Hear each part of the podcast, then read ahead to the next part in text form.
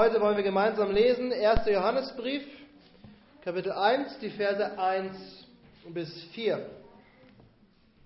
Was von Anfang war, was wir gehört haben, was wir in unseren Augen gesehen haben, was wir angeschaut und was unsere Hände betastet haben vom Wort des Lebens. Und das Leben ist erschienen und wir haben gesehen und bezeugten und verkündigen euch das ewige Leben, das bei dem Vater war und uns erschienen ist. Was wir gesehen und gehört haben, das verkündigen wir euch, damit auch ihr Gemeinschaft mit uns habt. Und unsere Gemeinschaft ist mit dem Vater und mit seinem Sohn Jesus Christus. Und dies schreiben wir euch, damit eure Freude vollkommen sei. Amen. Lasst uns beten. Dein Wort, Herr, ist schärfer als ein zweischneidiges Schwert. Dein Wort ist ein Licht auf unserem Weg.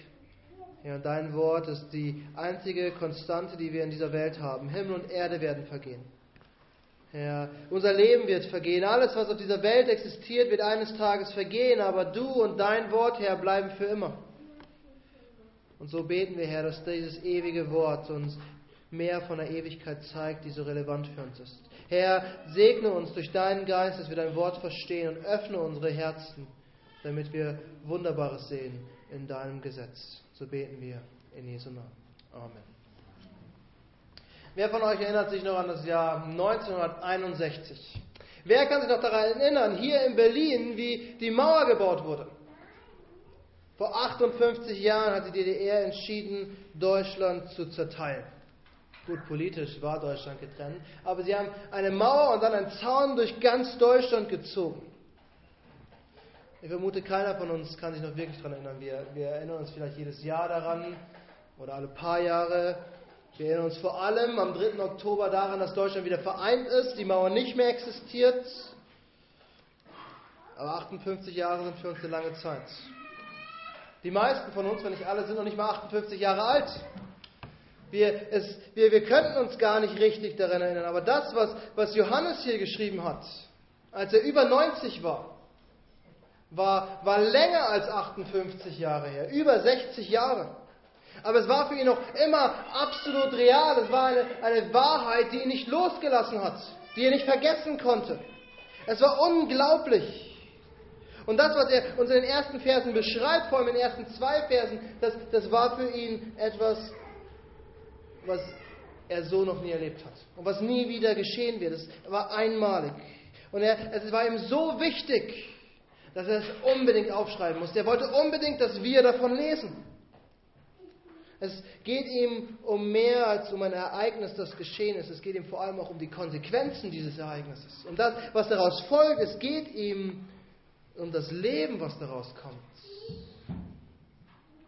Und seht ihr, Johannes hat dieses eine Ziel, was, was er uns sagt. Er, er, schreibt diesen Brief, er schreibt diese, diese ersten Verse, um, damit wir Gemeinschaft haben. Johannes Ziel war, Gemeinschaft zu haben mit den Christen. Und zwar mit den Christen aus allen Regionen und aus allen Zeiten.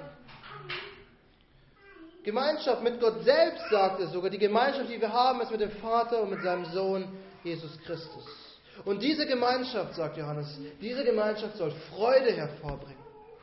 Vollkommene Freude. Und das soll das Ziel der Predigt heute Morgen sein. Ich will, dass wir uns über diese wunderbare Wahrheit, die uns Johannes beschreibt, freuen. Freuen. Wir denken darüber nach, dass Gott Mensch wurde und diese Wahrheit muss in uns Freude hervorbringen, Freude auslösen. Der Titel der Predigt lautet, das Leben ist erschienen.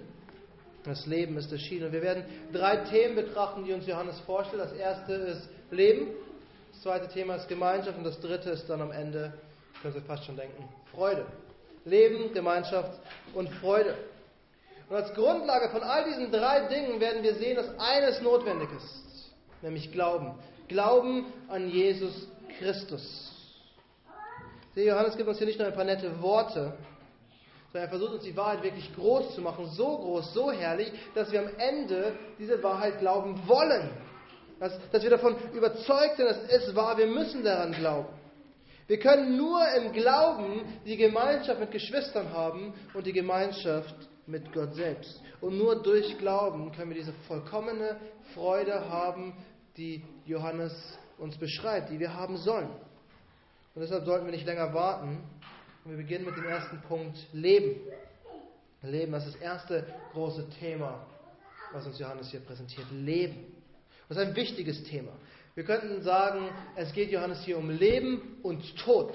Das ist das, worauf er eigentlich hinaus will. Wenn ihr eure Bibeln aufgeschlagen habt, noch vor euch liegen habt, seht ihr das vielleicht. Im Vers 2 sagt er, was sie gesehen haben und bezeugt haben und verkünden, ist das ewige Leben. Das ewige Leben. Seht ihr, Johannes geht es nicht so sehr um das Leben auf dieser Erde, auch wenn es Teil davon ist. Ihm geht es nicht auf, um das, was, was, er auf, was wir auf dieser Erde haben könnten. Es geht ihm vor allem um das, was davor war. Und es geht ihm um das, was danach noch kommt. Und das ist die entscheidende Wahrheit. Johannes beginnt mit dem Anfang. Er sagt, was am Anfang war. Was schon immer existiert hat. Und er nennt es das Wort des Lebens.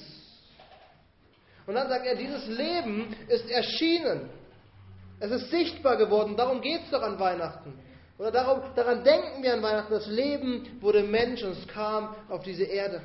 Ich weiß, es klingt alles philosophisch und man wirft Johannes oft vor, dass er zu philosophisch schreibt. Aber es ergibt alles Sinn. Er sagt, sie verkünden, die Apostel haben das ewige Leben verkündet, das beim Vater war und erschienen ist. Was Johannes hier im Prinzip sagt, ist, dieses ewige Leben, das Leben, was erschienen ist, ist Jesus Christus. Seht ihr, Johannes geht es nicht um, um unser Leben, sondern ihm geht es um das ewige Leben, das von Anfang an war, das vor aller Welt existiert hat und was in Christus Mensch geworden ist.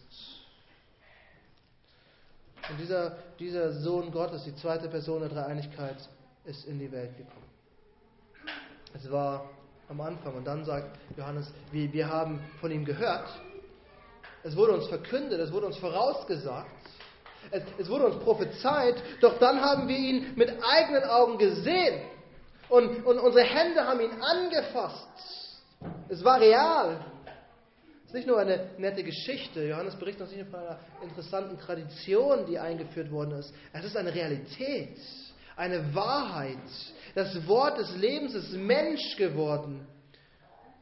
Das Leben selbst ist Mensch geworden. Jesus Christus, der ewige Gott, ist Mensch geworden.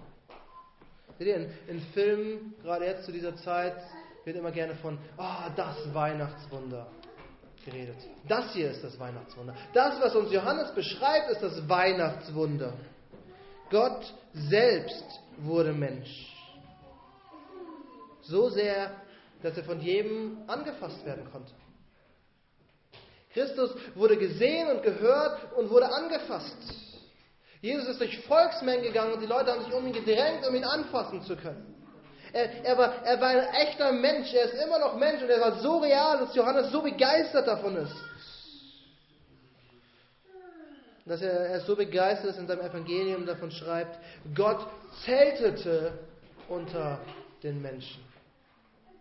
Er lebte mitten unter uns. Aber seht ihr, was Johannes wichtiger ist als, als, als diese Wahrheit, dass Jesus Mensch wurde? Die ist wichtig und die will er nicht verleugnen. Aber wichtiger ist ihm, was Jesus damit gebracht hat. Seht ihr, zur damaligen Zeit war es eigentlich nichts Besonderes, dass Götter auf die Erde kamen. Die gesamte griechische Göttermythologie ist, ist davon voll, dass, dass Götter ab und zu in irgendeiner Weise auf dieser Erde erscheinen. Und wir kennen die Geschichte von Herkules, der die, die Folge davon ist, dass ein Gott sich auf die Erde begeben hat. Aber all diese Geschichten haben den Menschen nicht geholfen. Es, es war, das war keine Hilfe für, für die Menschen der damaligen Zeit. Doch Jesus ist Mensch geworden und er hat das Leben gebracht, sagt Johannes. Er hat das ewige Leben gebracht. Johannes bezeichnet Jesus sogar als das Wort des Lebens. Anders gesagt können wir sagen, wenn wir glauben, was Jesus gepredigt hat, was Jesus getan hat, was Jesus für uns getan hat, dann, dann haben wir Leben. Johannes sagt, das Leben ist erschienen. Das ewige Leben, das beim Vater war. Und darum geht es. Jesus wurde Mensch, damit wir leben. Und das klingt komisch, oder? Alle Menschen leben. Die Menschen haben gelebt, bevor Jesus gekommen ist. Die Menschen leben weiter, nachdem Jesus nicht mehr auf der Erde ist. Wieso kam Christus, damit wir leben? Ja, aber natürlich leben wir alle. Wir leben sogar nach dem Tod. Die Bibel ist ziemlich eindeutig, dass, dass die Existenz des Menschen nicht mit dem Tod aufhört. Aber die Frage ist, wie leben wir? Und wofür leben wir? Und durch wen leben wir? Der Johannes bezeichnet Jesus als das ewige Leben. Und diesen Ausdruck befinden, finden wir in der Bibel öfter und er beschreibt eine Realität, die eigentlich erst nach dem Tod wirklich beginnt. Er beschreibt damit das Leben nach dem Tod in der Herrlichkeit Gottes, in der Gegenwart Gottes und der reinen Gegenwart Gottes. Die, die Realität, wo die Sünde nicht mehr existiert, wo, wo, wo kein Schmerz und keine Trauer und kein Leid mehr existiert, sondern nur noch pure Herrlichkeit und Liebe und Freude und, und Gnade und Geborgenheit. Und Christus kam, damit alle, die an ihn glauben, genau dieses Leben haben. Dieses Leben, was nicht mehr von der Sünde geprägt ist. Christus kam, damit alle, die glauben, nach ihrem Tod bei Gott sind. Zumindest ihre Seelen. Dort sind wir vollkommen. Das ist das ewige Leben. Das ist das ewige Leben, was Christus gebracht hat. Wenn wir nicht glauben, leben wir auch weiter. Doch die Bibel nennt dieses Leben Tod. Und es ist ein Leben, was voller Qualen sein wird, was voller Leid sein wird, voller Strafe, voller Gericht Gottes. Und es wird nicht mehr aufhören. Die Bibel nennt es den zweiten oder den ewigen Tod. Aber Christus, Christus, sagt uns Johannes, hat das Leben gebracht das Leben bei Gott. Und wenn wir daran glauben, dann haben wir dieses Leben. Dann gehört uns dieses Leben. Und das ist eine der, der großen Folgen. Das ist, das ist die größte Folge des Kommen Jesu. Und das ist das Wichtige für Johannes. Deswegen betont er es so sehr, dass das Leben erschienen ist. Das Wort des Lebens gekommen ist. Das ewige Leben, was beim Vater war. Weil nur in Christus können wir wahres, echtes Leben mit Gott haben. Und dann beschreibt uns ja, das ist eine große, eine große Folge. Er sagt, das Leben ist erschienen, damit wir Gemeinschaft haben. Und damit kommen wir zum zweiten Punkt, zum zweiten großen Thema, was uns Johannes vorstellt. Wir haben Leben betrachtet, und als zweites Gemeinschaft. Leben und jetzt Gemeinschaft. Und Johannes betont uns noch einmal, dass das, was er uns erzählt, nicht erfunden ist. Er sagt, was wir gesehen und gehört haben, das verkündigen wir euch. Es ist nichts, was irgendwie mal Entfernten irgendwo passiert ist, sondern Johannes war dabei. Er hat es gesehen, er hat es gehört, er hat es erlebt. Es geht Johannes nicht um eine, eine Motivation, um, um die Menschen bei Laune zu halten nach der Verfolgung, die sie erlebt haben. Es geht ihm nicht darum, eine gute Geschichte erzählen zu können. Es geht ihm um die Wahrheit und die Folgen der Wahrheit. Er verkündet das, was er gesehen und gehört hat, wo er selbst dabei war. Er berichtet als ein Augenzeuge, nicht einfach nur irgendjemand, der mal was davon gehört hat. Und auch wenn es hier nicht um eine, eine gute Geschichte geht, auch wenn es nicht um Motivation geht, schreibt er trotzdem, um uns zu ermutigen. Aber er will uns durch die Wahrheit ermutigen, nicht einfach durch gute Sprüche. Er schreibt diese Wahrheit auf, weil er ein Ziel hat. Und das Ziel ist dasselbe Ziel, das Gott hat. Ein Ziel, was, was, was wir vielleicht manchmal aus den Augen verlieren. Dieses Ziel ist Gemeinschaft. Zeit miteinander. Johannes geht es darum, Gemeinschaft zu haben, damit auch ihr Gemeinschaft mit uns habt, sagt Johannes. Christus ist gekommen und er ist Mensch geworden. Er hat das ewige Leben offenbart, damit wir Gemeinschaft haben, damit wir zusammen sind. Zusammen Zeit verbringen ist vielleicht das Wunderbarste und Wichtigste, was wir Menschen tun können. Ich habe die Woche eine Studie gelesen, oder besser gesagt die Zusammenfassung einer Studie, die Bewertung einer Studie. Und diese Studie besagt aus, oder beschäftigt sich damit, wie Kinder in der Schule besser sind. Und warum Kinder in der Schule bessere Noten schreiben als andere Kinder. Und die Antwort war nicht viel Zeit beim Lernen oder viel Zeit mit den Hausaufgaben zu verbringen. Die Antwort war, gemeinsame Abendessen mit der Familie, eine Zeit miteinander verbringt und miteinander redet und sich austauscht. Gemeinschaft ist absolut wichtig für uns Menschen.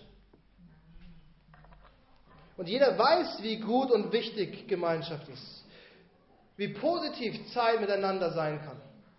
Und die Zeit kann sogar positiv sein, wenn wir uns gegenseitig kritisieren müssen. Aber es hilft uns zu wachsen, es hilft uns voranzukommen, es hilft uns enger zusammenzukommen, näher zu kommen.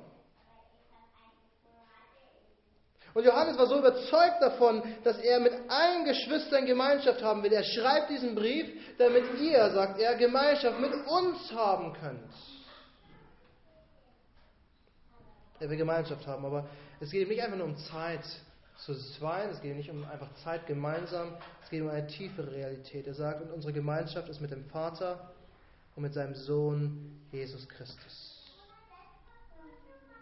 Wenn wir als Gemeinde zusammenkommen, sollten wir eigentlich immer die beste Zeit in der Woche haben. Das sollte der Höhepunkt für uns sein. So unterschiedlich wir sind, aus so unterschiedlichen Kulturen wir kommen und so unterschiedlich unsere Erfahrungen und unser Erlebnis in der letzten Woche war, wenn wir zusammenkommen, dann sollten wir die beste Zeit haben zusammen, weil wir als Geschwister zusammenkommen. Aber Johannes sagt, es geht um mehr, es geht um die Gemeinschaft mit Gott selbst, mit dem Vater und dem Sohn. Seht ihr, als Christen haben wir Gemeinschaft mit dem allmächtigen, dreieinigen Gott. Jesus Christus hat das Leben gebracht, damit wir Gemeinschaft mit ihm haben können. Und diese Wahrheit müssen wir erstmal verinnerlichen. Das müssen wir erstmal verdauen. Das müssen wir erstmal realisieren. Jesus kam, um den perfekten Gehorsam zu leben für uns. Denn jeder, der glaubt, sagt uns die Bibel, bekommt diese Gerechtigkeit, die Christus gelebt hat. Und Jesus kam, um für unsere Sünden zu büßen, denn die Bibel sagt, jeder, der an Christus glaubt, dem sind alle Sünden vergeben. Doch all das hat Jesus getan, damit wir Gemeinschaft mit ihm haben. Das Ziel Gottes war Gemeinschaft mit seinem Volk, mit seinen erlösten Kindern zu haben. Seht ihr, wenn wir ins Gebet gehen, dann führen wir nicht irgendwelche Selbstgespräche oder reden uns selbst Mut zu.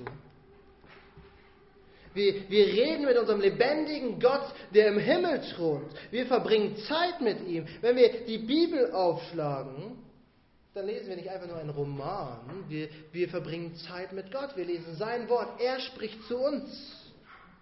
Im Gottesdienst, wenn wir zusammenkommen, um ihn anzubeten, verbringen wir Zeit mit Gott. Und genau das will uns Johannes deutlich machen. Jesus Christus ist Mensch geworden, damit wir Gemeinschaft mit Gott haben. Das ist eine der herrlichsten Wahrheiten, die uns das Wort lehrt. Das ist die herrlichste Wahrheit, wenn wir über Weihnachten nachdenken, wenn wir uns die Frage stellen, warum ist Christus Mensch geworden? Klar, um am Ende am Kreuz für unsere Sünden zu sterben, aber dies hat eine tiefere, weitere Konsequenz. Wir haben Gemeinschaft mit Gott.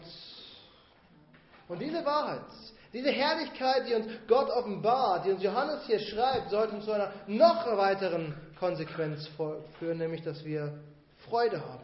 Wir haben gesehen, Leben, Gemeinschaft und als letztes betrachten wir Freude. Freude. Ich glaube, an dieser Stelle, im letzten Vers, den wir gelesen haben, Vers 4, sehen wir, wie sehr dieser Apostel Pastor war. Wie sehr ihm die Gemeinde Jesu Christi am Herzen lag. Er hat ein klares Ziel. Und dieses Ziel ist, dass unsere Freude vollkommen wird. Seht, wir sollen uns nicht nur freuen, unsere Freude soll vollkommen sein. Und wie soll das machbar sein?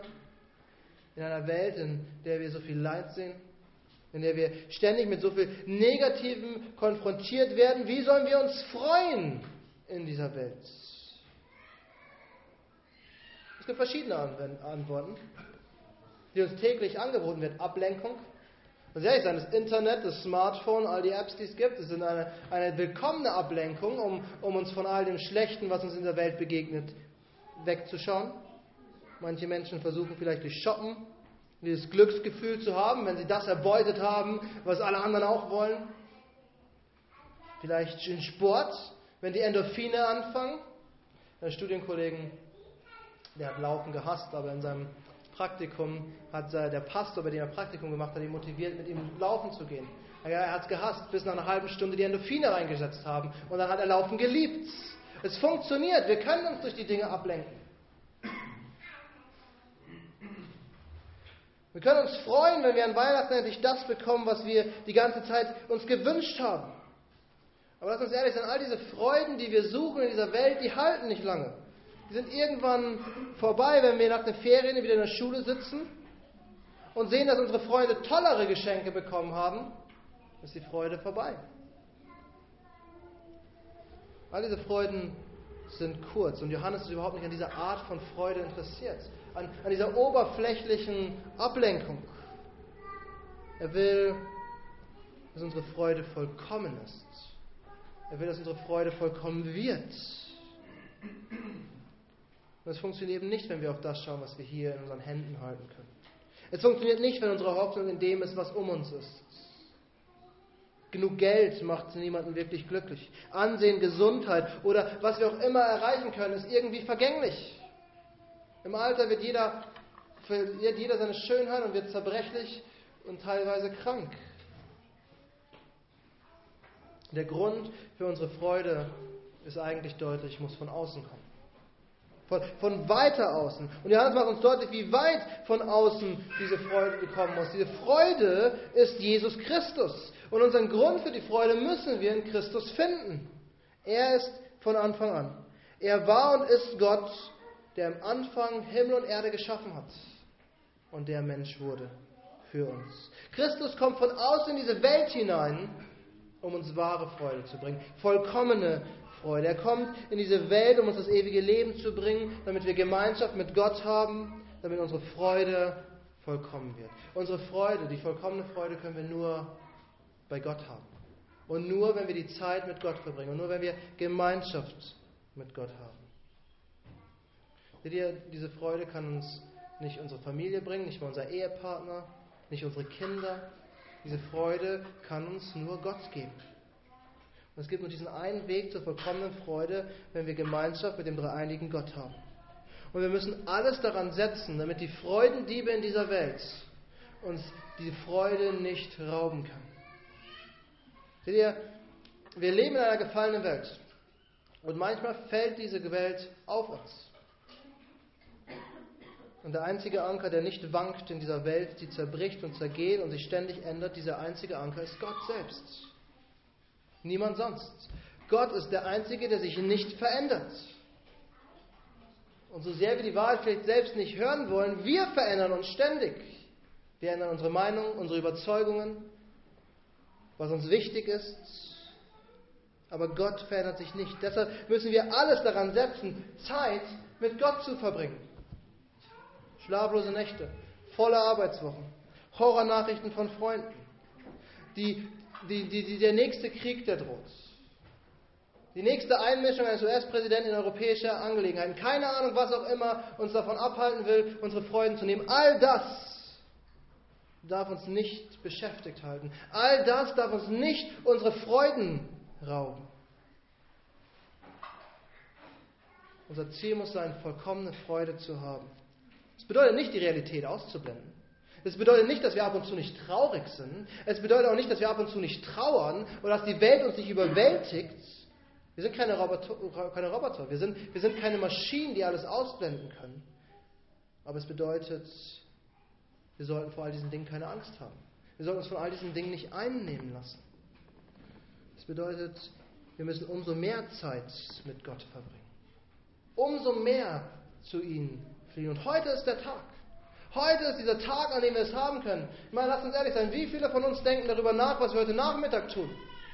Aber heute Nachmittag haben wir einen zweiten Gottesdienst, an dem wir Gemeinschaft miteinander und mit Gott haben können. Heute ist der Tag, den Gott uns gegeben hat, damit wir nicht an morgen oder gestern denken müssen. Heute ist der Tag, den uns Gott gegeben hat, um Gemeinschaft zu haben, um Freude zu haben, um auszuruhen, um uns auf ihn zu konzentrieren. Wir brauchen diese Gemeinschaft mit unseren Geschwistern. Wir brauchen die Gemeinschaft mit Gott, weil nur dort kann unsere Freude vollkommen werden. Lass mich zum Schluss noch zwei Fragen stellen. Die erste Frage ist, was ist das Erste, was du am Morgen in die Hand nimmst?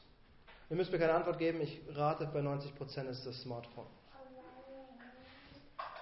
Aber eigentlich sollte das Erste, was wir am Morgen in die Hand nehmen, die Bibel sein. Sollte die Bibel sein. Ich weiß, man kann die Bibel auf dem Smartphone lesen und ich gehe davon aus, wenn ihr den ganzen Gottesdienst auf euer Smartphone startet, dass ihr nichts anderes macht, als eure Bibel zu lesen. Aber lasst uns ehrlich sein, wer, wenn wir das Handy in die Hand nehmen, ist unser erster Gedanke nicht unsere Bibel-App. Das erste ist vielleicht Facebook oder Instagram oder, oder die Nachrichten, die Aktienkurse, vielleicht dieser Blog, dem wir folgen, unsere Hobbys. Das Handy lenkt uns viel zu oft vom eigentlich Wesentlichen ab. Das erste sollte morgens unsere Bibel sein, die wir in die Hand nehmen. Wir sollten als erstes Zeit mit Gott verbringen. Okay, vielleicht brauchen wir als erstes eine Tasse Kaffee oder eine Tasse Tee, um wach zu werden, um dann die Bibel zu lesen. Aber ihr versteht das Prinzip. Das Erste, was wir am Tag brauchen, ist Gemeinschaft mit Gott. Und lasst uns ehrlich sein, wann in unserem Alltag sollen wir sonst die Gemeinschaft mit Gott finden, wenn nicht als erstes am Morgen? Der Alltag nimmt uns ein und er übernimmt die Kontrolle manchmal. Und, und, und ich, bin, ich bin der Meinung, wir sollten eine gedruckte Bibel in die Hand nehmen. Weil selbst wenn wir noch im Halbstark sind, die Bibel wird uns nicht davon ablenken, die Bibel zu lesen. Die wird uns vielleicht davon ablenken, den Vers zu lesen, den wir eigentlich lesen wollten, aber dann lesen wir einen anderen Vers. Das ist egal. Es, aber das Handy, das Handy ist die, die Ablenkung in der Hand. Ich bin müde, ach, vielleicht schaue ich doch immer kurz auf Facebook, bis ich wach bin. Wir brauchen die Gemeinschaft mit Gott. Und dann lass mich die zweite Frage stellen und damit ende ich. Bist du glücklich? Eine ernsthafte Frage. Bist du glücklich? Und das ist das Ziel, was Johannes hier hat. Vollkommene Freude.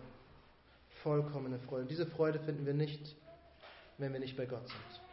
Die Freude finden wir nicht, wenn uns diese Welt wichtig ist. Gott selbst wurde Mensch, damit wir Zeit mit ihm verbringen. Und das ist super einfach. Wir müssen uns die Zeit nur nehmen. Das ist wiederum schwierig. Aber ansonsten ist es super einfach. Aber wir finden die Freude und die vollkommene Freude, das Glücklichsein nicht in all den Dingen, die uns hier versprochen wird. Wir finden diese Freude nur bei Gott. Und wir denken, uns hält alles davon ab, Gemeinschaft mit Gott zu verbringen. Aber ich möchte euch gerade an Weihnachten, wo die meisten von euch frei haben, keiner muss arbeiten gehen, man hat Zeit, ich möchte euch ermutigen, mehr Zeit für Gott zu haben. Und wir denken manchmal, uns lenkt alles ab. Unsere Kinder können uns Zeit rauben, aber es stimmt eigentlich nicht. Wir können auch unsere Kinder nehmen und mit ihnen zusammen die Bibel lesen und ihnen erklären, was in diesem Abschnitt stand, den wir gerade gelesen haben, und mit ihnen gemeinsam beten und haben Zeit mit unserer, Familie verbracht und mit Gott.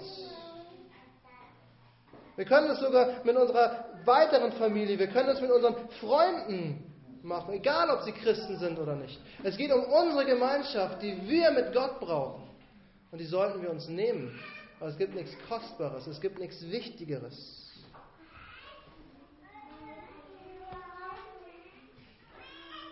Gott hat alles getan. Gott hat wirklich alles getan, damit wir Gemeinschaft mit ihm haben können. Und wir sollten uns zumindest ein wenig bemühen, Gemeinschaft mit ihm zu haben, damit unsere Freude vollkommen sei. Lasst uns beten.